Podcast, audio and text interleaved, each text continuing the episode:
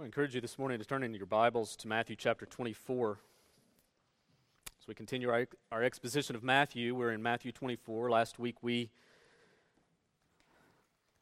looked at the first half of this chapter. A very important chapter and a very challenging chapter and very long chapter. But as we consider God's word today, we want to turn our attention to Matthew 24. We're going to be looking at verses 29 through 51, the second half of this text.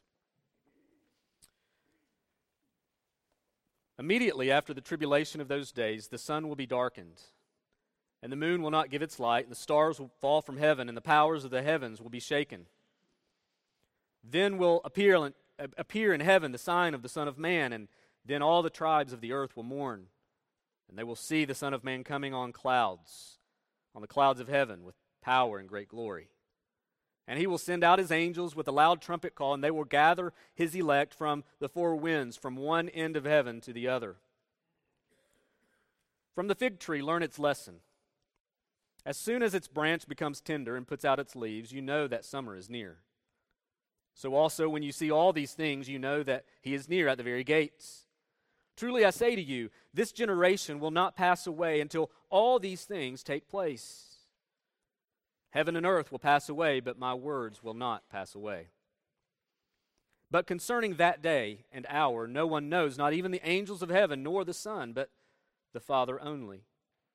As were the days of Noah, so will be the coming of the Son of Man.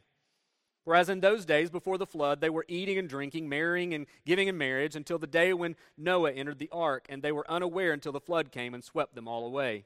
So will be the coming of the Son of Man. Then two men will be in the field, one will be taken and one left. Two women will be grinding at the mill, one taken and one left. Therefore, stay awake, for you do not know on what day your Lord is coming.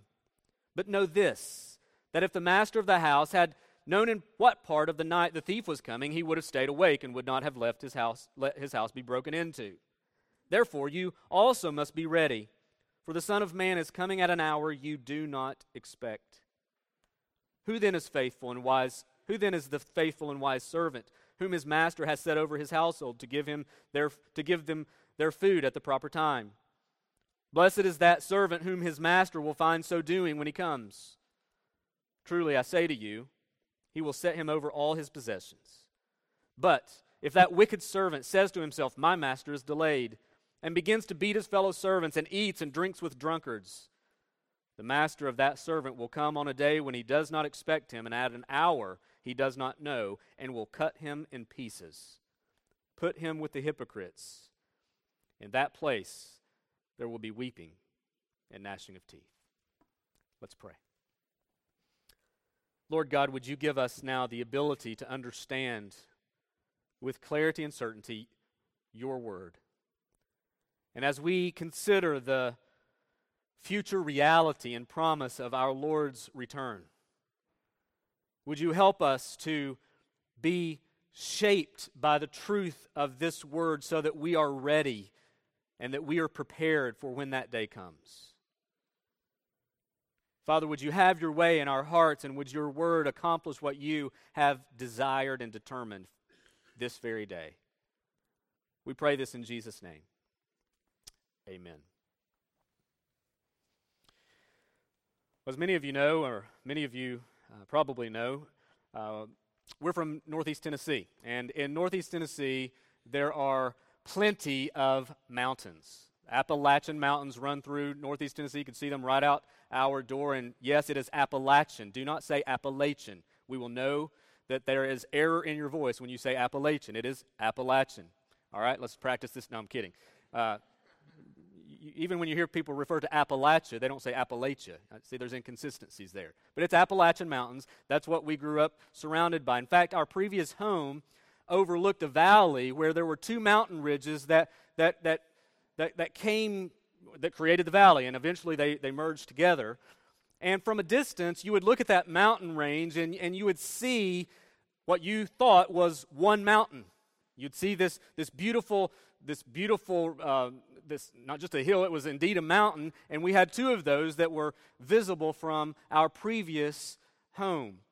But when you either were in an airplane and flew over those same that same mountain, or you approached it uh, in, in, more of a closer perspective and you got sort of an upfront uh, vantage point, you would realize that there was not just one mountain, but rather there were a series of ridges that contributed to this mountain range.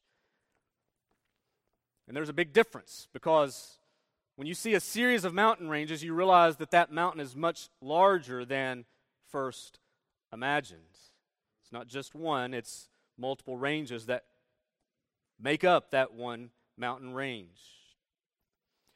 When you think about biblical prophecy, that's often how it works. The Old Testament prophets, for example, would often refer to an event that from a distance looked like they were talking about one event, but when in reality they were talking about an event that was made up of several ridges.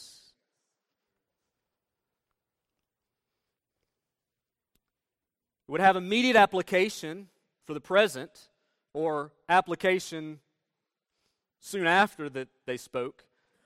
But there was still something yet to be fulfilled far off in the distance. I believe that when you come to Matthew chapter 24, Jesus is using that kind of approach as he's unpacking for us an event that ultimately culminates in his second coming. But again, as, as we saw last week, the disciples come to him and they ask him. He, he refers to the temple and he tells them that the temple is going to be destroyed. And so they, in their mind, they associate the destruction of the temple and the end of the age as the same event. If we're losing the temple, the end must be near. And so Jesus sets out now in Matthew 24 to say, Disciples, what you are assuming is that there's one mountain range, when in reality there are multiple ranges that make up that mountain range. You see, Jesus deals with events that the disciples would soon experience in the fall of Jerusalem and destruction of the temple, but he's also looking ahead to the end of the age. He answers their question. They, they ask him, Lord, when, when will these things be? Verse 3. And what will be the sign of your coming and close of the age? Do you see? They're asking several questions, assuming it's all going to happen at the same time, and he helps them separate the two. Here's when this, this temple is going to fall, which I think happened in AD 70, as far as the application goes, but, but there's yet a, a future fulfillment of the end of the age that is yet to come. And that's really his primary focus in our text today, although I will admit, Matthew chapter 24, and any honest scholar of, of Scripture will admit that Matthew chapter 24 really is, is challenging in trying to understand. Uh, it's, it, you can't just divide it in half and say, okay, he's talking about the fall of Jerusalem the first half, the second coming and second half. He sort of mixes and matches a bit. And, and, and it's challenging because, okay, you come to verses 29 through 31, you say, okay, now he's talking about the second coming, clearly. But then in verse 34, he says, I tell you the truth, this generation will not pass away until all these things happen. What's he mean by that? And so we're going to try to talk about that this morning. So this, this chapter, though perplexing, though challenging, I do believe is still clear. There have been various interpretations of it. Some think all of it's referring to future, some think all of it's happened in the past, and I think, as I told you last week, I think that there are applications to both. There are certainly relevant applications, uh, an immediate uh, application for the disciples in their generation, but also application for the future um, as well. So last week we, we really honed in a little bit on, on the persecution that the disciples in that generation and subsequent generations will endure. But this week we're going to be talking about what seems to be referring to the second coming of Jesus. Here's the, here's the, here's the point that Jesus is making Jesus will come again. The end of the age will happen. Jesus will return. And we are urged to be prepared for that day. That's basically what the second half, if not the entirety of Matthew chapter 24, is getting at. The, the end is coming. The disciples were having to be told that's not happening yet. All these things have to happen first. They thought it was just around the corner. But, but Jesus is saying, The end is coming. I will come again. You need to be ready for that day. You need to be prepared. You need to be awake, alert, looking forward to that day. And so, as we think about that, there are several truths that emerge from this passage as we prepare for his second coming. Let's talk about these these truths this morning. Number one, let's look. Let's talk about. Let's consider the reality of his coming, and you see that in verses 29 through 41. The reality of his coming. Earlier in the chapter, Jesus had warned several times that there would be false messiahs. You you see that there in in verse 24, and you also see it. Uh, earlier on in the chapter, where he's warning them in their day and in later latter days, there would be these who would claim to be Messiah, false teachers who, and he's basically saying, do not pay attention to those who claim to be me. Because when I come again, it will be clear. It will be unmistakable when I come again. So don't buy into these false messiahs, these false teachers. And so he picks up in verse 29 and he begins to describe that day in light of the disciples' question back in verse 3. There would be a sign from heaven. There's debate all about what that is. I'm not going to get into that this morning. There would be a sign of his coming, and it would be a worldwide event. This is not just an isolated event that happens, the whole world will know. It will be obvious, it will be apparent. And Jesus describes his return. He, he couldn't describe it with any more certainty than he does here in this passage. Verse 30 then will appear a sign in heaven. Then all the tribes will mourn. He will send his angels. They will gather his elect. This is not just wishful thinking, this will happen. You can be certain that he will come again. We read in 1 Thessalonians chapter 4 verse 13. I know there's various interpretations of this, but this is what he says. This is what Paul says about that day. But we do not want you to be uninformed, brothers, about those who are asleep, that you may not grieve as others do, who have no hope. For since we believe that Jesus died and rose again, even so, through Jesus, God will bring him with those who have fallen asleep. For this we declare to you by a word from the Lord, that we who are alive, who are left until the coming of the Lord, will not precede those who have fallen asleep. For the Lord himself will descend from heaven with a cry of command, with the voice of the archangel, and with the sound of the trumpet of God, and the dead in Christ will rise first. Then we who are alive who are left will be caught up together with him in the clouds to meet the Lord in the air. And so we will always be with the Lord. Therefore, encourage one another with these words. Paul says, encourage one another because of the certainty of his coming. He is coming again to gather us to himself. Now, I want you to consider a few important observations about this, what I would describe as a glorious and terrifying day. It's both a glorious and terrifying day when, when Christ returns. Number one, it will be a sobering day. Look at verses 30 through 31. Then will appear, this is after the tribulation days, verse 29. Then will appear in the heaven the sign of the Son of Man, and then all the tribes of the earth will mourn and they will see the Son of Man coming on the clouds of heaven with power and great glory. Immediately after the tribulation of those days, what days?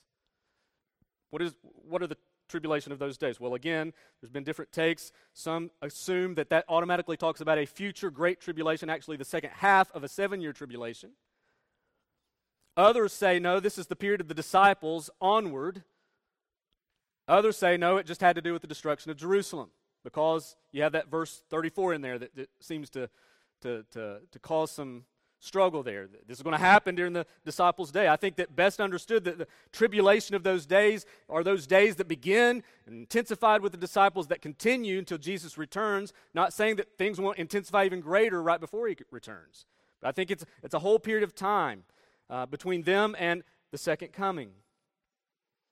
Context seems to indicate that because the disciples would, would experience it, like I said in verse 34, and I believe that we see the church continuing to, to endure in periods of tribulation in the world today. Regardless, the focus is more on the return here than it is the tribulation. The point is that upon his return, all the tribes of the earth will mourn. That is language taken from the prophet Zechariah in Zechariah chapter 12, verses 10 through 14. There in Zechariah chapter 12, verses 10 through 14, the prophet prophesied about a time when Israel would mourn the one in whom they had pierced, having realized that they had crucified the Messiah, and they go into a period of mourning over their gross error. Understatement of the day. And so Jesus picks up on that same language and says, just like Israel would mourn, how much more so will the nations, having realized their foolish rejection of the gospel when Christ returns, the, the entire world would be mourning when this day comes. It will be a sobering day because when Christ returns, we're told here that he will come in power and glory to gather his elect people to himself from all nations, and yet at the same time, all nations will be mourning his coming. That's how I get that it will be both a glorious and terrifying day. If you are a Christian, it will be a glorious day. It will be a glorious coming. If you are not a Christian, it will be a terrifying day.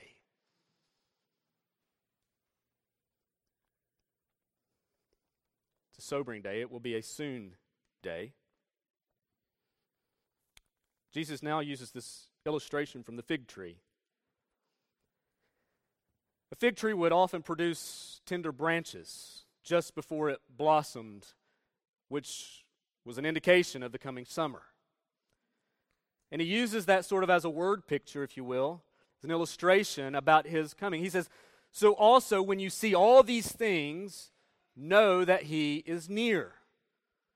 We're not given the, the, the, the amount of space and time as to when between the blossoming of the fig tree and the arrival of summer.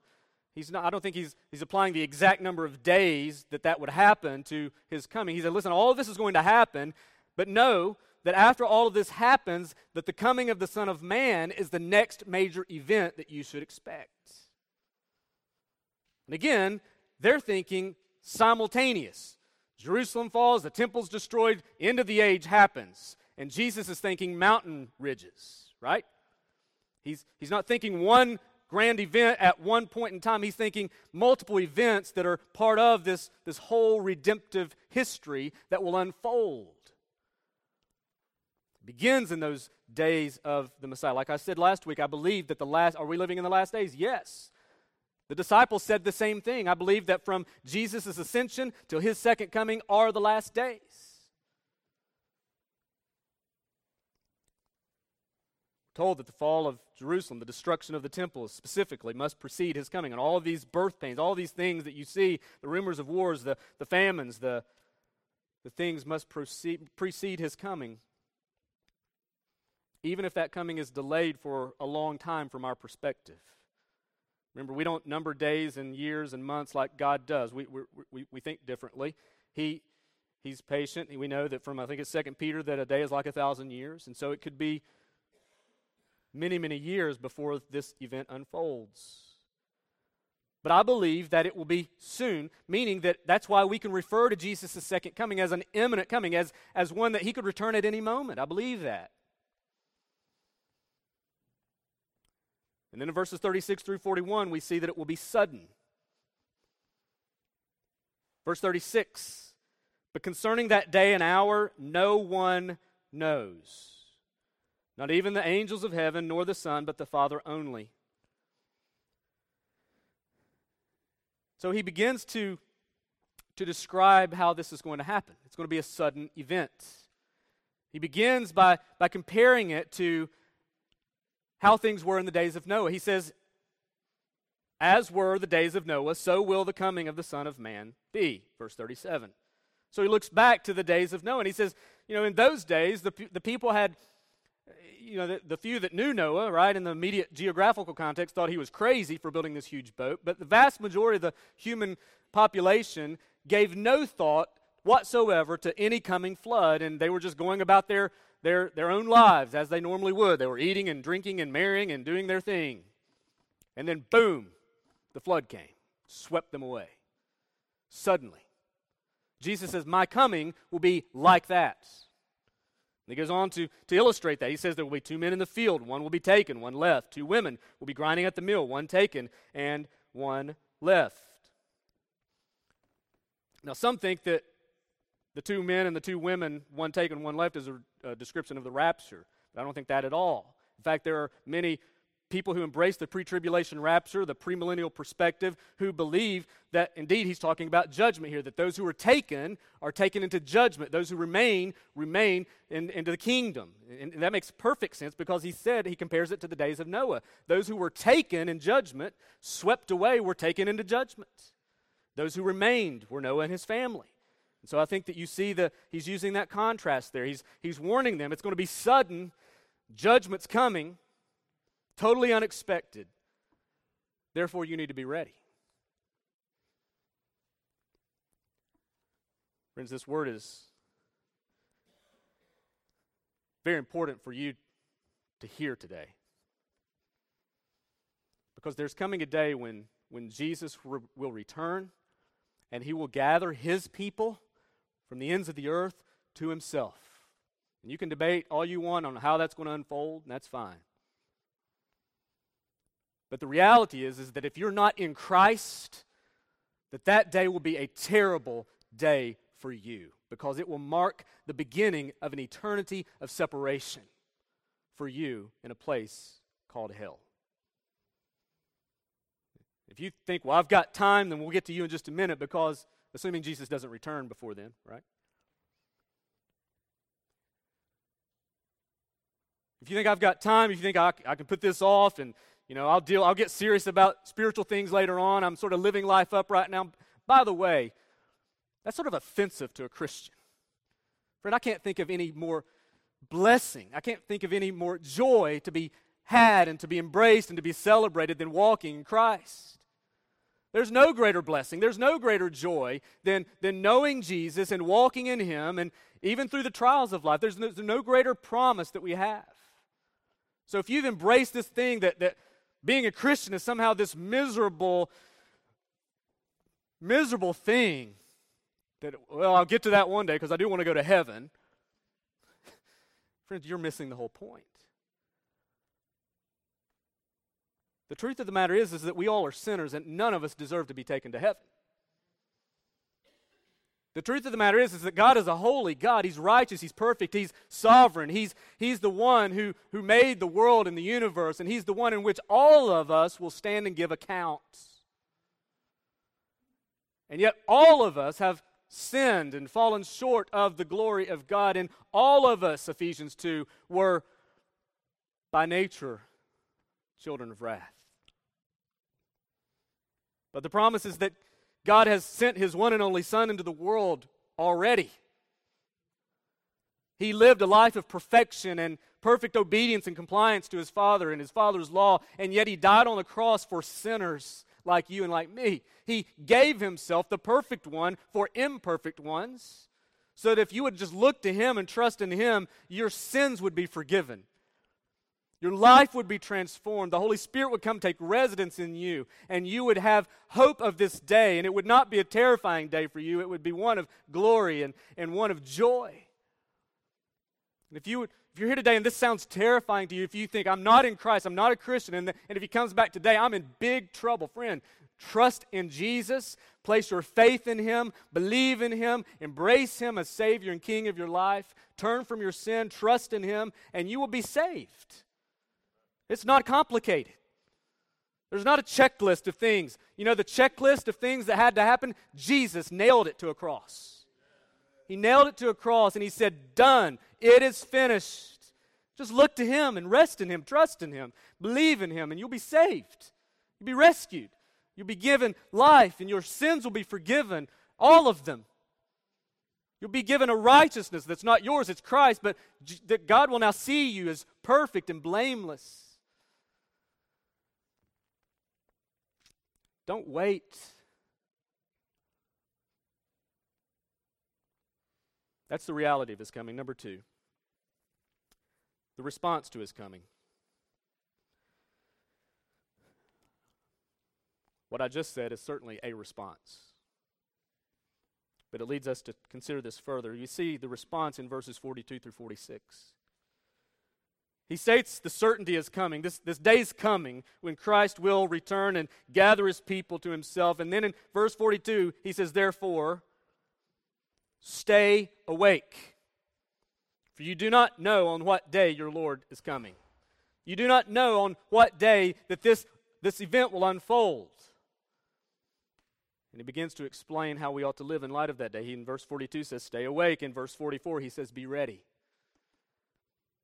The exhortations that we see here can, can be summarized in those two imperatives stay awake, be ready. But, but, but a couple of things to note here. Number one, it means you should be prepared. Right? Be a good Boy Scout. Isn't that the motto? Be prepared? I don't know. Be prepared. Your life ought to be lived out in a manner that anticipates that day.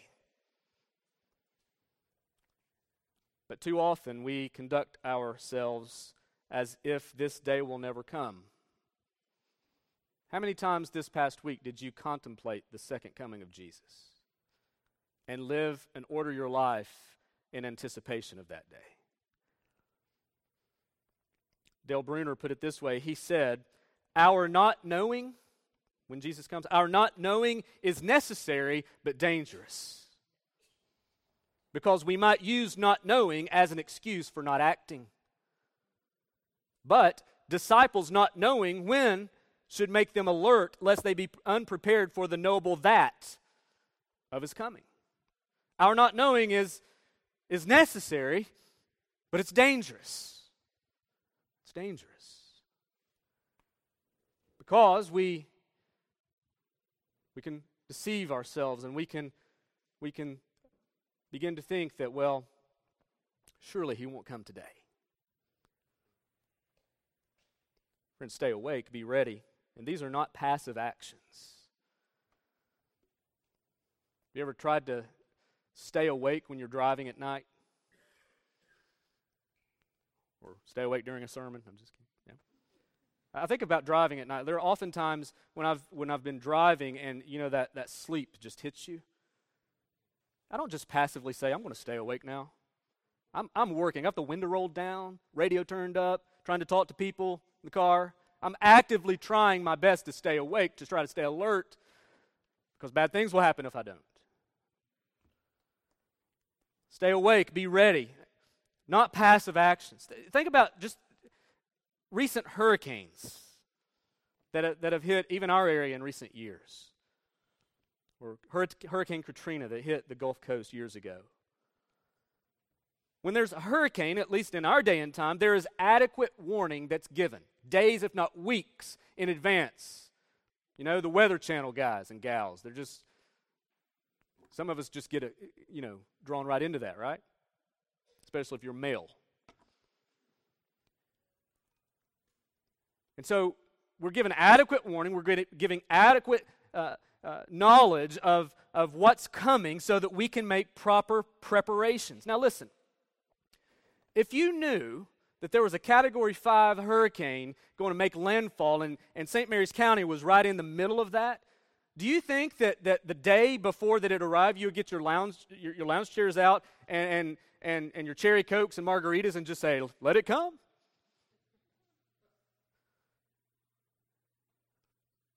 We're Baptist, so I'm sure it'll be cherry cokes. That would be the most foolish thing you could do. But that's how we live life in light of the second coming of Jesus because listen friends, if you're not in Christ, there is something coming on his on that day when he returns that is far worse than a category 5 hurricane.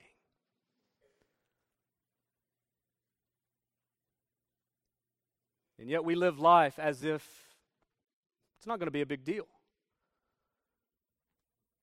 Friend, you would take action if you knew that was going to happen. The, the thing is, while we were given adequate warning about a hurricane, friends, we don't know when Christ is going to make landfall. We're not told. Therefore, you should be ready. We should also be faithful. Not only are we to prepare for that day, we are to be faithful with our responsibilities until that day.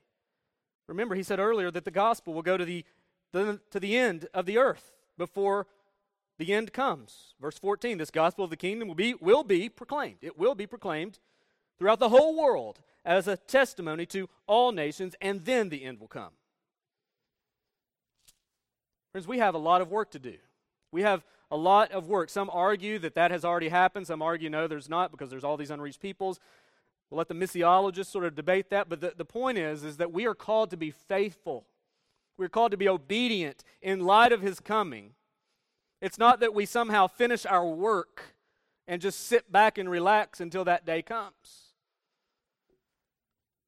Listen to what Paul says as he goes on in 1 Thessalonians chapter 5.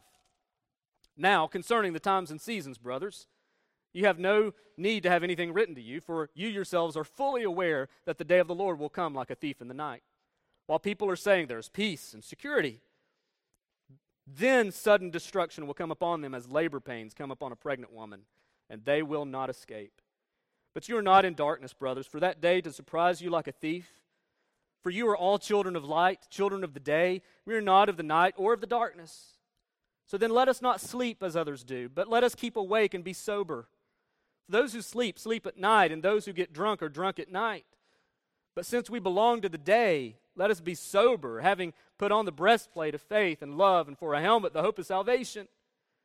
For God has not destined us for wrath, but to obtain salvation through our Lord Jesus Christ, who died for us, so that whether we are awake or asleep, we might live in him. Therefore, encourage one another and build one another up, just as you are doing. And we, we, we cannot afford to grow lazy and sleepy and complacent as the people of God. As a Christian, you should regularly stop and ask yourself this question Do I look like someone who is ready for Christ's return? You should ask yourself that question. Do I look like someone? Do I act like someone? Do I present myself? Do I order my life in such a way that I am looking for and ready for Christ's return? Does your life reflect that expectancy? Is, is that true of you? Would your friends and your family, your spouse, your children say yes, they order themselves in such a way that they're ready and expecting the return of Jesus? What agenda drives you every day? Is it your own agenda or is it the agenda of the kingdom and anticipation of the second coming? Don't be caught sleeping. But then there's the result of his coming. You see that in verses 45 through 51. In these few and final verses that we see in Matthew chapter 24, Jesus compares the wise slave versus the wicked slave or servant. There will be those who have given themselves joyfully to the service of their master. But then there will be those who are so immersed in their own selfish pursuits that they have no concern whatsoever about faithfulness and obedience to their king, to their master. Who then is the faithful and wise servant whom his master has set over his household to give him their food at his proper time? Blessed is that servant whom his master will find so doing when he comes. Again, the, the coming of Christ will mean different things to different people, primarily two. It will either be a day of joy and rejoicing or it will be a terrifying day and troubling day. There will be the faithful who see this coming as their blessed hope. And there will be those who see it as a dreadful curse. You see, number one, the reward that's given in verse 46. Blessed is the servant his, faster, his master finds when he comes. You will be recognized, he says. Verse 47, he says, Truly I say to you, he will set him over all his possessions. There will be a recognition of faithfulness when Jesus comes again, and there will be a reward for faithfulness. In fact, he's told you will be given more responsibility.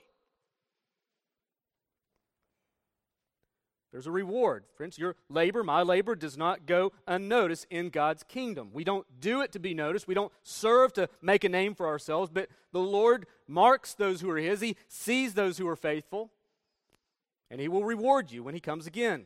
He will bless you. But there's also the wicked servant, verse 48. If that wicked servant says to himself, My master's delayed, and begins to beat his fellow servants and eats and drinks with drunkards, the master of that servant will come on a day when he does not expect him, and at an hour he does not know, and will cut him in pieces and put him with the hypocrites. In that place there will be weeping and gnashing of teeth. Jesus doesn't mince words here, does he? He doesn't beat around the bush. He says, when he comes again, there will be those who are rewarded and there will be those who are punished. And I think primarily those whom he's talking to here in verse 48, when he calls them wicked servant, I think he's, he, you know, I think there's a larger context most likely, but I think he's specifically addressing those who profess to be Christians but aren't really Christians. The hypocrite, Matthew chapter 23. Such people arrogantly think they've got plenty of time before they give account because all will give account, Christians and non alike. They think I've got plenty of time. You know, I'll, I'll, get serious about serving in the church later. I'll get, I'll get, I'll get more focused when I when I grow up a bit. Maybe I'm just wrapping up high school or college, and you know I've got things to do. When I get married, maybe I'll settle down. Especially when I have kids, I'll settle down.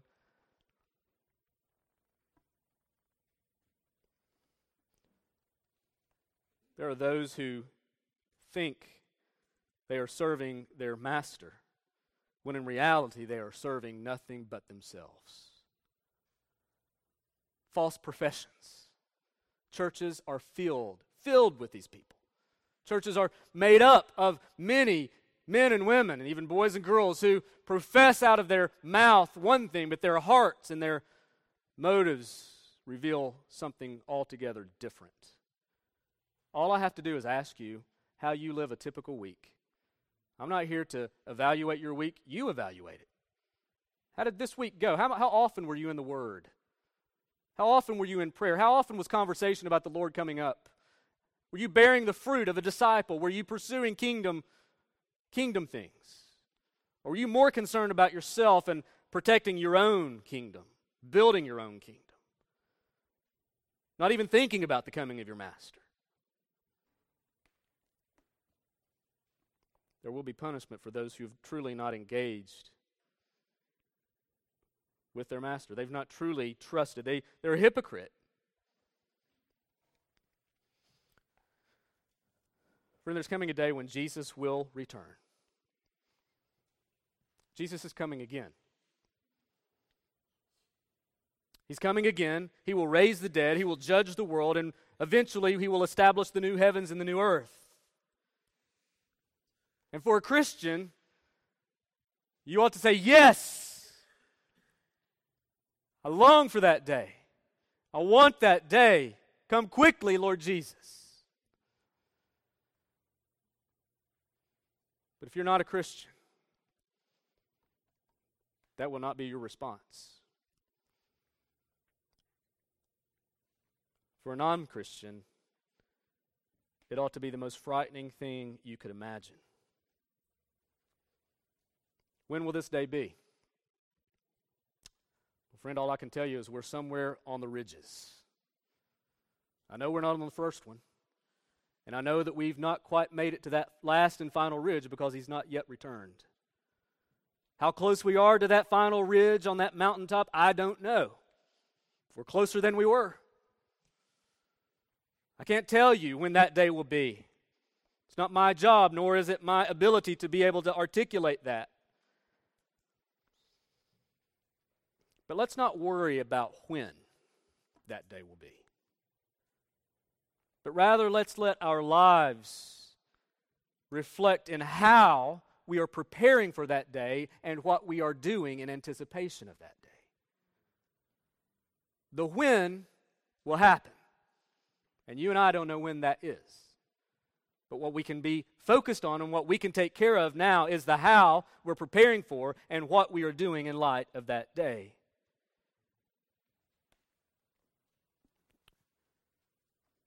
So, what are you doing, fellow Christians? What are you doing to stay awake? What are you doing to be ready? What are you doing in anticipation of the coming of your Savior? Does your life reflect one who lives in anticipating the second coming of our Savior? And maybe you're here today and you're not a Christian, and you, and you think about this, you think about the second coming, maybe you don't even believe in this stuff. Just think it's just a bunch of man made crazy stuff. Or maybe you say, Yeah, I believe in it, but I'm just not, I'm not, I'm not ready to, to get serious yet.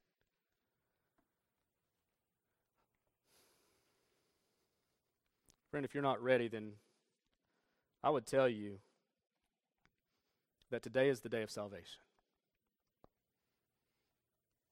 Jesus is coming again, and I can't promise you that he will delay any longer. And you will stand before him and give account. And you will either be brought into his kingdom and him say to you, Well done, good and faithful servant, or he will cast you into outer darkness and say, I never knew you. Which will it be? Which will it be for you? Let's pray.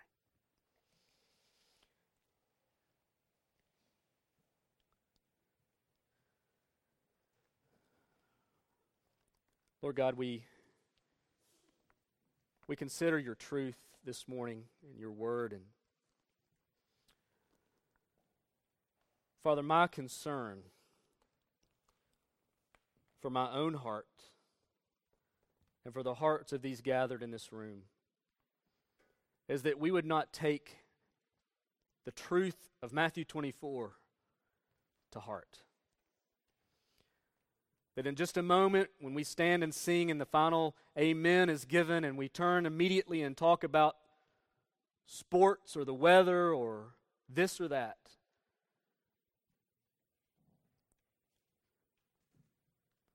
that we would demonstrate a lack of seriousness about what we've heard today. That's my concern. So, Lord, would you, by your Holy Spirit, enable us not to be quickly drawn back into the kingdom of self today. But Father, would you give us open eyes and open ears and open heart to absorb the truth in which we've heard today? In light of the coming of our King, and make appropriate adjustments and preparations in light of that day. There's not a person in this room, Lord, that should not respond to what we've heard today, myself included. Lord, there, there are things in our lives, that, Lord, that need to be changed. As Christians in this room, there are Christians in this room, Lord, that, that live this week without any thought of the coming of Christ. They made no investment in eternity. Lived selfishly and full of pride and arrogance. Father, there perhaps are people in this room that, that give no thought of this day because they have no saving knowledge of Jesus. Lord, would you would you captivate their hearts? Would you open their eyes to their stubborn rebellion and their resistance to you? And flood them with that life changing hope of Jesus. Would you help them to see that what He accomplished was sufficient to save them? Would you give them a heart that would want to run to Him in joy and gladness? Father, would you save people in this room even now?